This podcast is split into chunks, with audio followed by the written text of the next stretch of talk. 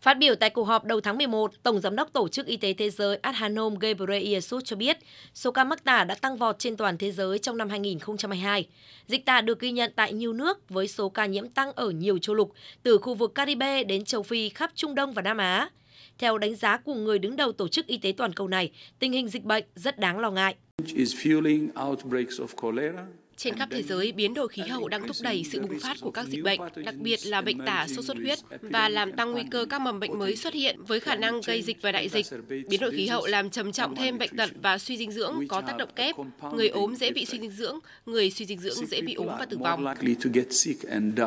Ước tính mỗi năm có khoảng từ 1,3 triệu đến 4 triệu người mắc bệnh tả và khoảng 143.000 ca tử vong vì căn bệnh này. Theo thống kê của Tổ chức Y tế Thế giới, kể từ đầu năm đến nay có 29 quốc gia báo cáo các trường hợp mắc bệnh tả, mức độ trầm trọng hơn do ảnh hưởng của khủng hoảng kinh tế kéo dài và cơ sở hạ tầng xuống cấp. Trước tình hình dịch bệnh gia tăng khiến nguồn cung vaccine bị hạn chế, Tổ chức Y tế Thế giới đã khuyến cáo các nước cần tăng cường vệ sinh dịch tễ và nâng cao nhận thức của người dân về dịch bệnh. Theo các chuyên gia, nguồn nước an toàn, đảm bảo vệ sinh là yếu tố quan trọng để ngăn chặn dịch bệnh lây lan. Bộ trưởng Y tế Liban, một trong các quốc gia vừa trải qua đợt bùng phát nghiêm trọng dịch tả, nhấn mạnh. Sự lây lan của dịch bệnh tả là một thách thức nữa, bên cạnh những thách thức mà ngành y tế của Liban đang phải đối mặt.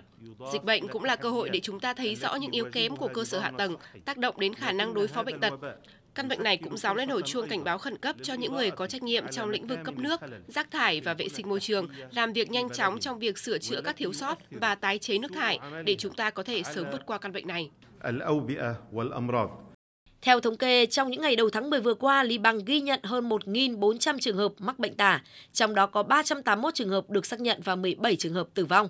Đợt bùng phát dịch bệnh này ban đầu chỉ giới hạn ở miền Bắc Liban, nhưng sau đó đã nhanh chóng lan rộng khắp nước này. Tổ chức Y tế Thế giới mới đây đã hỗ trợ Liban 600.000 liều vaccine phòng bệnh và đang tiếp tục các nỗ lực mới nhằm giúp nước này có thêm vaccine.